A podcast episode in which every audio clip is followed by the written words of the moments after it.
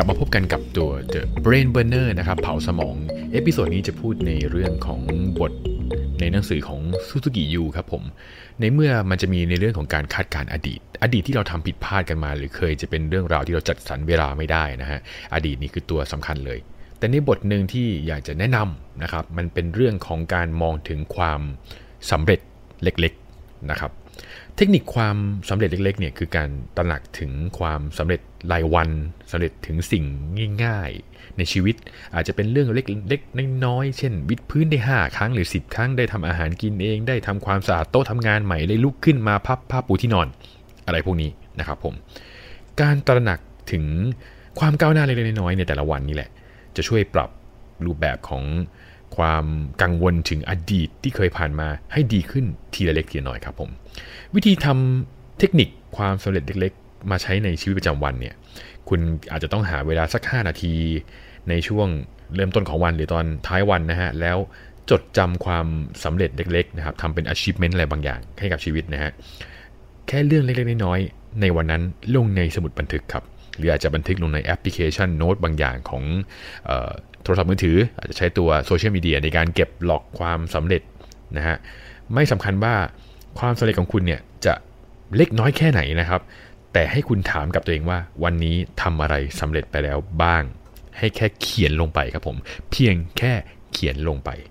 ลองเขียนเป็นประโยคง่าย ๆนะครับ สิ่งที่เราทำจนเสร็จ หรือสิ่งที่เราทำเสร็จแล้ว เราได้รับประโยชน์นะครับ เช่นตัวอย่างนะฮะวันนี้ฉันวิ่งได้ 10 นาที ฉันได้วิ่งเข้าใกล้ความมีสุขภาพที่แข็งแรงไปอีกแล้ว1คันเนี่ยประโยคง่ายๆแค่นี้เองนะครับผมตัวอย่างต่อมาคือ วันนี้ฉันเขียนเอกสารเสร็จในช่วงบ่าย ความคืบหน้าของงานช่วงบ่ายนี้คืบหน้าไปแล้ว 5%ประมาณนี้ครับผมนะฮะการเขียนความสำเร็จและผลตอบแทนเล็กๆ ให้กับจิตใจของเราเนี่ย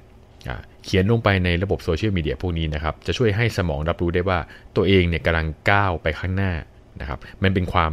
track โปรเกรสนะครับของชีวิตเราไม่ว่ามันอาจจะไม่ใช่ progress ที่ก้อนใหญ่มากเหมือนระดับแบบ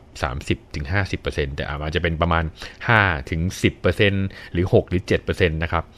นะแต่ประเด็นคือไอ้ความไอ้ progress เล็กๆในพวกนี้แหละนะครับมันจะทำให้ความคิดเชิงลบเนี่ยค่อยๆ อ่อนลงนะครับแต่ถ้าคุณนึกถึงแบบสมมุติถ้าเกิดคุณคุณลองนึกถึงความสำเร็จเล็กๆน้อยๆไม่ออกแบบถ้าเกิดมันนึกไม่ออกนะมันไม่มีเรื่องอะไรเล็กๆน้อยให้นึกออกเลยเนี่ย ก็อาจจะต้องดูใช่ว่าเอ้ยตอนนี้เราเริ่มมีความกังวลใจ มีความคิดเชิงลบมากเกินไปหรือเปล่า ลองทบทวนตัวเองครับ และนี่ก็จะเป็นคำถามในการทบทวนตัวเองนะฮะคำถามแรกคือ วันนี้คุณทำอะไรที่สร้างแรงบันดาลใจให้กับตัวเองบ้างแล้วหรือยังนะครับสองคือก้าวเล็ก ๆ อะไรบ้างที่คุณทำเพื่อก้าวไปสู่เป้าหมายใหญ่ของคุณเนี่ยทบทวนตัวเองไว้นะ ข้อ 3 ครับผม วันนี้มีอะไรทำให้คุณรู้สึกถึงความสำเร็จหรือไม่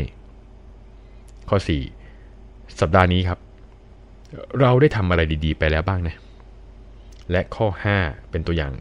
สุดท้ายแล้วกันนะฮะ คือมีอะไรที่เราจะทำได้ในวันพรุ่งนี้เพื่อสารต่อความสำเร็จเล็กๆน้อยๆบ้างไหมอืมสามารถที่จะ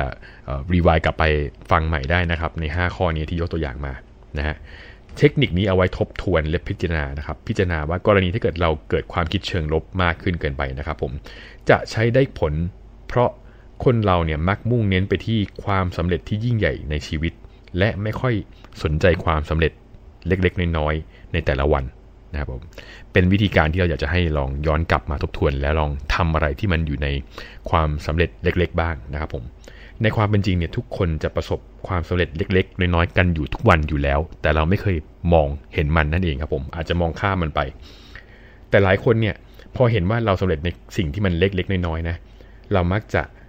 เพิกเฉยมันฮะ แล้วก็ให้ความสำคัญกับเหตุการณ์ที่โดดเด่นสะดุดตา เช่น เฮ้ย โปรเจกต์จะเสร็จสิ้นแล้วนะ หรือ เฮ้ย วันนี้มีแขกมาถ่ายภาพคู่กับแขกหน่อย ถ้าจริงๆ โปรเกรสในการที่เราพูดคุยกับแขกเนี่ยมันเป็นไปได้ดีหรือเปล่าเราก็ไม่รู้นะครับผม หรือวันนี้ฉันสอบผ่านแล้ว โปรเจกต์ฉันจบแล้วนะฮะ ก็คือเราไม่เคยเก็บความสำคัญหรือความสำเร็จได้น้อยไว้ในความทรงจำของเราเลยนั่นเองครับผมตรงนี้ ดังนั้นเทคนิคนี้คือการมุ่งสนใจ ในความสำเร็จเล็กๆน้อยๆอย่างตั้งใจนะครับ เพื่อเป็นการเพิ่มการคิดบวกให้กับตัวเราเองเพื่อให้เห็นถึงความก้าวหน้าเล็กๆ ในแต่ละวันที่เราจะได้รับนั่นเองครับผม